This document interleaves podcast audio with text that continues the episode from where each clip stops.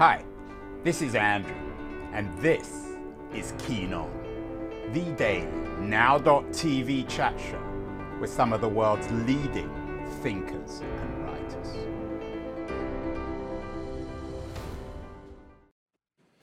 Hello, everybody. It is Monday, August the 22nd, 2022. Uh, if there's one theme in this show over the last few years, it's been economic, cultural, political inequality. Uh, I've done many nonfiction writers uh, over the last year. Did one with the New York writer Peter Goodman on Davos Man, uh, on the rise of the super rich. Did something with the Californian scholar Joel Kotkin on the reappearance of feudalism in 21st century America. Did something with the Yale law professor da- Daniel Markovits on the misery of our new aristocratic class. Did something with Kurt Andersen on the on the weirdness of uh, in, uh, of a profoundly unequal society in in in a, in a culture, a society that prides itself on its democracy. Uh, all this, of course, wrapped in the history, the rise and fall of neoliberalism. Lots of shows about that. Actually, next week, got a show with Brad DeLong, the UC Berkeley economist, slouching towards utopia and economic history of the 20th century, in which DeLong defines everything, all economic history, in terms of this rise of inequality. We haven't, though, uh, done as much non uh, as much fictional work on our new Gilded Age. That's going to change today. My guest on the show, Jean Hanff Korelitz, is very well known, prolific American author, extremely successful. She has a new book out, The Late Comer, a novel, um, which has been particularly acclaimed. The New York Times uh, loved the book and they concluded a, su- a sumptuously wrapped gift. I'm not sure why books are, are sumptuously wrapped or gifts, uh, but they say The Late Comer is a Gilded Age novel for the 21st century. Yeah, that was news to me, but I was unhappy to read that. Right. And of course, um, the New York Times is the Gilded Age newspaper for the 21st century. So it's probably appropriate, Jean, that you're in that newspaper. Welcome, Jean. Thank um, you. Korelitz. Uh, the book has been really acclaimed, Jean. I don't know whether you were surprised with it. I mean, only came out a couple of months ago. You already got 2,500 ratings on uh, Amazon. Your, Is that true? Best...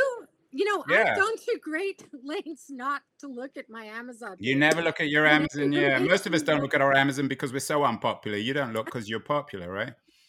you know, I just I'm much happier not knowing. Somebody asked me to. Actually, my husband asked me how many copies has this book sold? I said, Yeah, you don't want to tell him because then he'll start asking you for money. Um, so, Jean, I mean, is this a? Are you are you comfortable with the idea of this being a, a Gilded Age novel, whatever that means? Well, whatever that means exactly. I mean, when I read uh, the the um, Legra uh, Goodman review, which was you know basically the review of my life, one of those reviews that you couldn't have written it better yourself. Um, my first thought was I better go back and reread Edith Wharton, you know, whom I haven't read for many, many years. I, it, it, it's often been the case with me that I find out what my uh, what my books are about when I read the reviews and people, you know, so, sort of people cleverer than myself or more clear-sighted than myself, at any rate, um, you know, define them for me, and then I say, hmm, that's kind of interesting. So uh, maybe we're we're we're condemned not to know exactly what we're doing. Maybe that's part of. Yeah, I mean, it was funny. Last week I did an interview with um, a woman who teaches at uh, uh, CUNY. She's a journalist uh, professor, and she's just written a book about um, a, a convert to Judaism in from 19th century Peru, who kind of thought his way into the Jewish tradition without actually knowing anything about Judaism. Mm-hmm. maybe in a peculiar way, you've done the same thing with the latecomer. You've you've uh, you've you've come to uh, you've come to the gilded no- uh, novel without even thinking that you were coming to it. Is that fair? Well, there are plenty of other things in the novel that I I don't know much about personally. I mean, I'm I'm certainly not Mormon, and I I write a lot in this novel about Mormons. Um, although I, it is also true that I have a fascination with Mormon history. So I think I've been looking for a place to put that knowledge and that um, obsession for, for quite some time. But another example is art. I don't know very much about art. And I was really dreading uh, the the expertise. You know, I, I knew that I would need some kind of expertise to write about art the way I wanted to. And uh, I, you know, I did the classic thing. I went to somebody who knows more than I do. And I who did you go to? I went to Steve Martin, who, you know, in addition to all the other things that he's good at, is uh, is extremely knowledgeable and passionate about art and uh, loved the assignment, which was basically to create a fantasy collection um, assembled in the 1970s, 80s, and 90s of uh, mid to late 20th century, uh, mostly American painters who would have been extremely uh, unpopular and, and not very valuable at the time of purchase and would later in our time be extremely valuable. So it was almost like a, like a treasure hunt, but with you know with 50 years of of uh, knowing how it all works out. So he had fun. I learned a lot, and uh, I came off like somebody who knew what I was talking about. So um, yeah, one of I think it was the Times review said this is a novel about collecting and assessing art. In other words, it's a novel about taste. You mentioned learning about collecting art. We did a show last year mm. with Charles Dellheim, another authority on the history of art. Um, he has a new book out, Belonging and Betrayal How Jews Made the Art World Modern, about how Jews were able to, European late 19th, early 20th century Jews were able to stand inside and outside the establishment, look you're, in and out really simultaneously. Quick with these visuals. I mean, do, do you know what I'm going to say? Or? Yeah, that's what you know, I'm like you. I know what everyone's going to say. Um, but in all seriousness, Jean, um, the the, uh, the the family, the art collecting family at the heart of your book is Jewish. Any coincidence there? No, I mean yes, entirely coincidental. Yes, they're they're a Jewish family, but it couldn't have been Mormons. How many Mormon art dealers are there? I I can't answer that question, but I did read a book about the four uh, artists who really, between them, uh, created the visual iconography of the Mormon church. And these are pictures that are in every Mormon text, are in every Mormon visitor center, at every historical site. I myself, non Mormon that I am, have seen these images again and again and again. And when I read about them, I discovered that only one of the four was actually a believing Mormon. The other three were unemployed, uh, you know, commercial artists whose uh, work source had just dried up with the use of photography on book covers and in magazines, and uh, they sort of traded the commissions among them until they could afford not to do it anymore. And that was like a huge revelation to me because the images are very, very powerful. So uh, that was really interesting to, to learn about. I guess I did do some research in this book. But I will tell you because I detect a British accent um, that the real inspiration for this character came uh, from the British version of Antiques Roadshow. Uh, an epi- mm. one particular episode that I happened to watch in the middle of the night in a hotel room in London when I was up with jet lag. It was this. I later learned that it was a famous episode of Antiques Roadshow. I, I so perhaps it wasn't such an incredible coincidence. Uh, it was probably part of some greatest hits um, compilation. But uh, there was this extraordinary story about a family who had brought their late father husband's uh, collection to the roadshow, and as the son and father, a son and mother, began to extract objects from this big plastic bag. The um, the appraiser started freaking out, and what came out of the bag piece by piece was apparently a completely extraordinary collection of English silver. And you would think that this widow and son uh, would be happy to hear that um, that their father husband uh, had had collected this. They, they'd had nothing, no knowledge of it at all. Uh, but in fact, they were more and more visibly distressed. And it turned out that the father had sort of pursued this passion of his quite alone, quite apart from his family, really in, in almost a denunciation of his family. And so this was a such a an emotional and, and unpleasantly emotional experience for the the widow. Jean, the um, again, you you studied in England, so you know this better, and you're a you're a literature person. Uh, the, the, British have a long tradition of writing about the absurdity and injustice and uh, the various other paradoxes of the aristocracy. You're writing about the American aristocracy in the 2020s. Is it harder, do you think, to write a to write a, a satire, if that's the right word, and perhaps in some ways, even if you don't seem very angry, an angry satire in America than in Britain? Well, I'm not angry because I've had an extraordinarily privileged life myself. So I'm guilty, plenty. We can talk about guilt, but I'm not. Well, you angry. can be angry about everything around you still, yeah, can't you? It's but but I fault. find that making fun of people is more effective. Um, I, I've been plenty angry over the last four to six years, and I think a lot of that anger, you know, went into. Uh, the last two books, you know, The Plot and The Latecomer, were sort of written in a leapfrog fashion, even though they're they're very different books. They're they're inextricably entwined.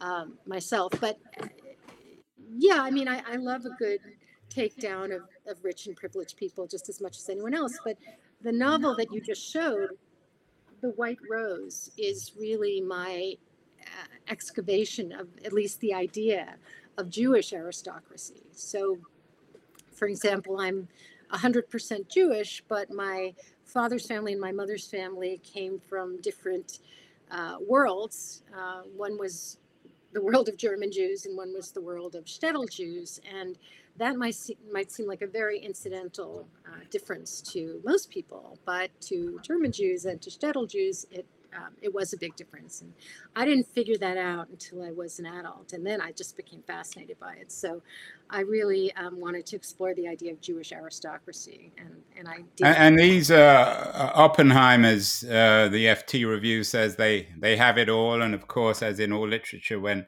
they seem to have it all, they have nothing. Uh, did, did the Oppenheimers come from personal experience, from people you know, from your background growing up in New York? I certainly knew plenty of, of, of German Jews, but um, the Oppenheimers, I mean, the decision that led to the, there being the Oppenheimers was um, an interest in this historical figure, Joseph Oppenheimer, who was, you know, a real person in 18th century Stuttgart, and he was uh, tried and convicted and murdered, and his corpse was hung for years in a in a gibbet outside the town gates of Stuttgart. And, and as, if that weren't bad enough, you know, 200 years later, almost exactly 200 years later, he was revilified by Goebbels in a, in a documentary, well, was, I mean, obviously it wasn't documentary, in a film, propaganda film uh, called Jud Süß. So I was interested in this guy and I wanted to make my American 21st century family his descendants. Um, in real life, he had no descendants, no living descendants, but this is fiction, and uh, I got to give him some. Do you see yourself coming out of a particular tradition of Jewish writers or Jewish literature? I don't mean to sound really too much of a Nazi here. I think if you're aware of it, you you probably come from it in some way. I mean, uh, I've certainly done my best to read every novel of note by at least the early Jewish American writers.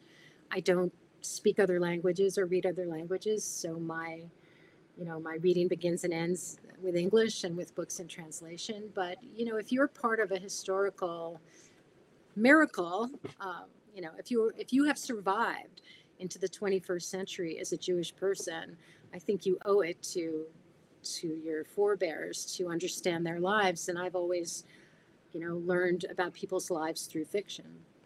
Uh, particular I, writers that come to mind?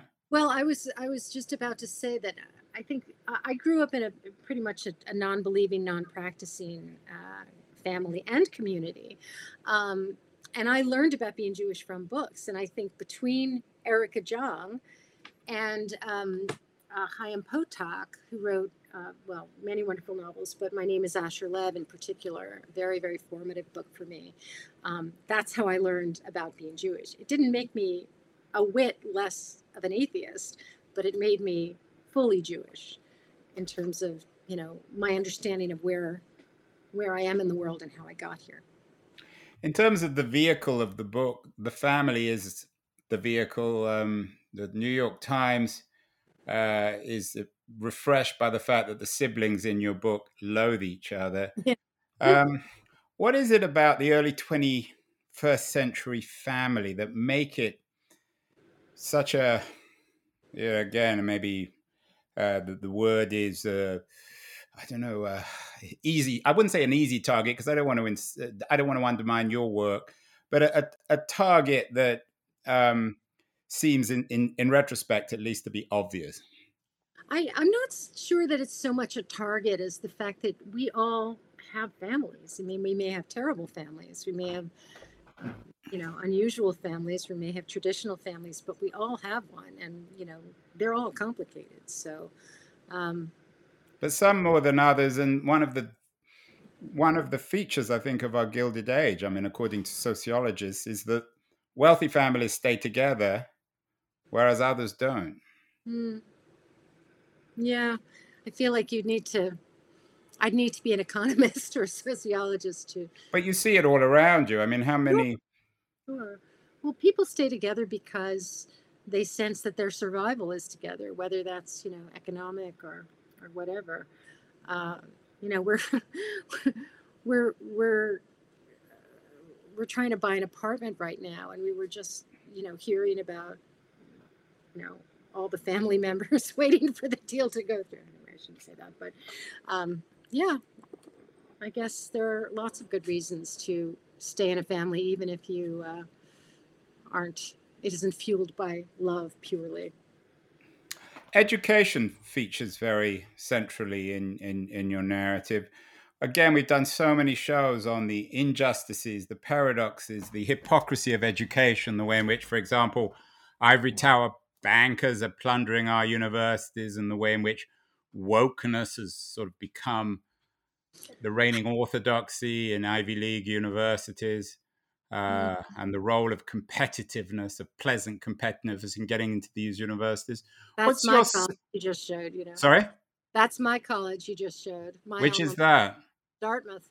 Right. So, um, how important do you think education, and particularly colleges, are in terms of reifying the mm-hmm. inequalities, the uh, ideological, not just the economic, but the ideological assumptions, the way of thinking uh, in in the America of our age.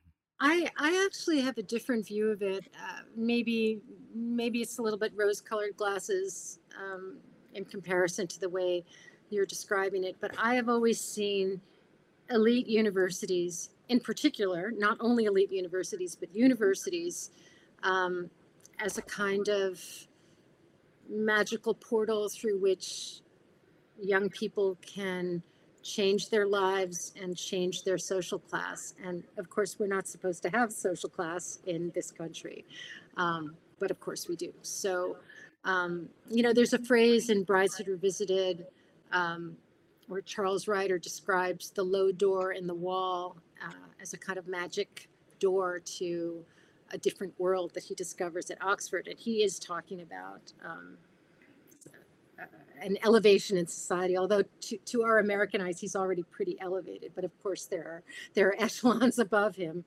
Um, I've always seen the magic of these wonderful colleges and universities as being particularly, you know, potent for people who, who did not have that automatic conveyor belt towards towards college. I mean, that's why I'm obsessed with Ivy League admissions. I have been since I went through it myself. I was uh, an outside reader for Princeton uh, when I wrote my novel Admission.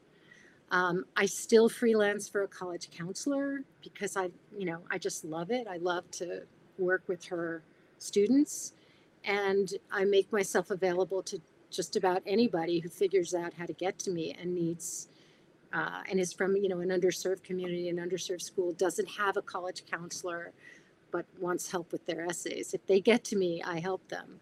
Um, because I really believe that part of the mission of these elite institutions is to find those kids and help them. And I, like I said, I know it's very Pollyanna-ish, but I have been on the inside of it, and I know that there's no passion like the passion of finding a brilliant kid who has had no advantages at all and being able to offer them a spot at one of these colleges. I'm not saying the other stuff doesn't happen. I'm sure it does, but that happens too.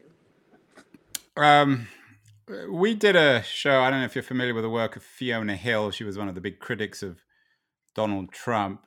She has a, her own autobiography out about the increasing Russian way of life in America. It seems as if your kind of critique is, in, in some ways, I, I'm not an expert on Edith Wharton, but there's certainly something of the 19th century about your work, which in some ways perhaps reminds one of, of Russian novels, of reminding their reader of the They absurd. may remind you, but they couldn't remind me because I really haven't read very many at all. I mean, I, I think I choked my way through Brothers Karamazov in high school, but uh, that was just not for me. But maybe it's just coincidental then that you're writing at a time of such radical inequality in America, whereas Russia in the 19th century was um, equally unequal. Hmm. It's all felt pretty unequal all the way through to me. Are there fixes, solutions in your book? I mean, novels, it's not like nonfiction where you always have to have a final chapter where you you conclude about how to whatever problem you're writing about how to fix it. Do you feel that fiction writers have an obligation to come up with fixes, or you don't think that's really your business? You know, I, I, I love that you think we're even capable of that any more than anybody else. I mean, I think the only thing that I've ever sort of done consciously is put forward characters who, despite their weirdnesses and their unkindnesses and their cruelties, somehow manage to to leave the world a little bit better. I mean, this novel actually may not be the best uh, example of that. But I remember the novel that I wrote after 9 11, um, which was not the novel I was writing before 9 11. If we can get to that one. Is this... It's called The White Rose, and it's based on. Uh, there we are, Naya, 2004. Passion, infidelity, social climbing, and one very special white rose. Right. That was the novel uh, that was about Jewish aristocracy, but it was also based on an opera, an opera called Der Rosenkavalier. And, you know, full disclaimer, I am not an opera person, much to the much to the sadness of my mother who is, but I love this one opera, Der Rosenkavalier, and what I love most about it, and it's a it's a kind of a, a comedy tragedy about uh, infidelities and uh, basically a, a, love triangle set in 18th century Vienna, which in my version becomes uh, 20th century New York City right before 9-11 basically. Um, but the, the thing that i always loved about the story is that all three of these characters who are in a position to do great harm to one another their greatest priority is is not to do that is to lead with kindness and to um, to just show their best selves to the other two. And that i felt was what i wanted so desperately after 9-11 to sort of dwell on characters who you know, who basically first do no harm. And because there was, you know, so much harm around us. And so, you know, there are, there are times of great stress and sadness where something in you just kind of reaches for the good in people. So maybe I've done that consciously, but I can't say that these motivations that you describe um, come close to the motivation of telling a good story and writing well. Those are, you know, those are hard enough. Sorry for the New York soundtrack. So you think that asking questions on politics are not the right questions to ask a novelist? I, I, certainly, eh, there are novelists who just love to dig, dig around in this stuff, and and it is a big priority for them. Um, I, I, I, I feel like my opinions are, you know, they're very passionate. But if I were going to make those opinions the priority of, of what I wanted to communicate, I probably wouldn't be writing fiction. Um, yeah. I You're did right. vote yesterday, though. Sorry. I did vote yesterday. I changed. and my- yeah, you know, I saw a piece in the Times. You had a satirical piece about Trump. You talk about America after 9 11. Do you think we're living in a similarly sort of post 9 11 time, post post I- I- something? I don't think 9 11 was the turning point as far as our present difficulties. I think Newt Gingrich was the turning point. I think Newt, Newt pointed to the rock, Trump lifted the rock, and all of these horrible things crawled out from under the rock. And they they are with us and you can't talk to them. They're they have different brains than we do. They cannot be persuaded. I mean before before the pandemic i would have said you know what would really fix this? You know what would really cut through all of this political vitriol? I know a pandemic that that was so apolitical that was uh, united us all as human beings and human bodies equally susceptible to the same microorganism. That that would make all of us look at one another and say okay we may not agree about guns and abortion but you're a human being and i'm a human being and let's work it out. Then we had a pandemic and that is not what happened so you know it, it, it causes me great despair i mean i i really i don't know how we come back from this What about the role? I, I won't keep on asking the same question. I apologize. But um, what about the role of, of writers? You're also involved in pop up book groups. Clearly, um, you're a believer in books, in reading, in literature of one kind or another. What do you think the role of reading is in, in overcoming some of the divisions, the unpleasantries of, of, of America in the 2020s? A lot of people have talked about bringing people back together. Do you think that that might be one? And I use this word carefully. Maybe writers don't have responsibilities, but could that be a responsibility of writers to get Oh, think- everybody on the don't know if same page?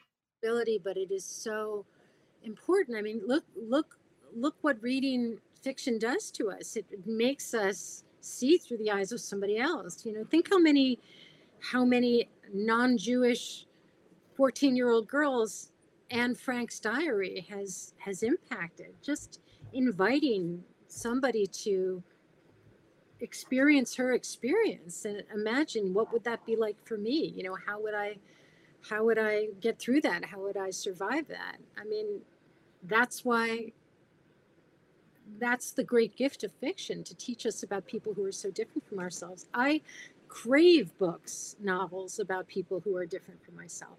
I even read the turner diaries. I mean that's how much i wanted to understand what somebody you know having that experience uh, would be like how how they would think. And i you know i it's a terrible novel but i did learn a lot from that. So i think fiction can accomplish what a million diatribes political diatribes or sermons or polemics can't do just asking somebody to see the world through somebody else's eyes is just incredibly effective What do you think um, a writer from the other, uh, sorry, not a writer, a reader from the other America would learn about the other America from reading about the Oppenheimers in The Latecomer? uh, that being rich doesn't protect you from tragedy, that being rich doesn't make you a good person, that being rich doesn't, uh, and privilege doesn't mean that you necessarily have certain political views, um, that you can fumble your privilege just as easy as you can suffer from not having privilege. I mean, I'm sure uh, we all love to read about. Uh, people who have every opportunity just squandering their opportunities. That's, you know, that's why I've never apologized for writing about rich people. Also, it's fun. So, But do you think people who would read The Late Latecomer wouldn't want to be rich? well, I, I don't think it makes you happy necessarily being rich, although, um, every one of those kids in that family has ha- has benefited from their their comfort and their privilege. Um, but they may be using that privilege as a starting point to do different things. I mean, even in this family, we have one child, adult child, who's a Fox News pundit, and another who cleans out putrid houses for a living. So it's not coming from the same place. In that case, the same petri dish does not guarantee that you are going to, you know, live on Fifth Avenue and dine at the Harvard Club. So it really is then uh, a novel about a, a, real American family. Well, I hope so. I mean, they don't get any more American than than the Oppenheimers.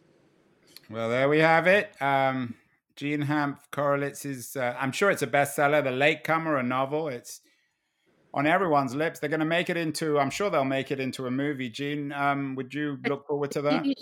Yeah, TV no, it's been adapted as a limited series. Your work's often been translated across mediums. Uh, I, I, do you feel that they usually keep the subtlety of your work? Can it be maintained and on television, on the screen? Uh, so far, no. Uh, but one hopes uh, both the plot and the latecomer are being developed for television. I'm not knocking the the two that were made; they were both terrific in different ways. Uh, you know, The Undoing was a lot of fun to watch, although it was very different from the book that I. Yeah. That was, um, but I'm I'm very excited about these two. And, and if the screenwriter's watching, what what what should they maintain from the book? Um, the plot would be nice. yeah, but you can't. I mean, can you?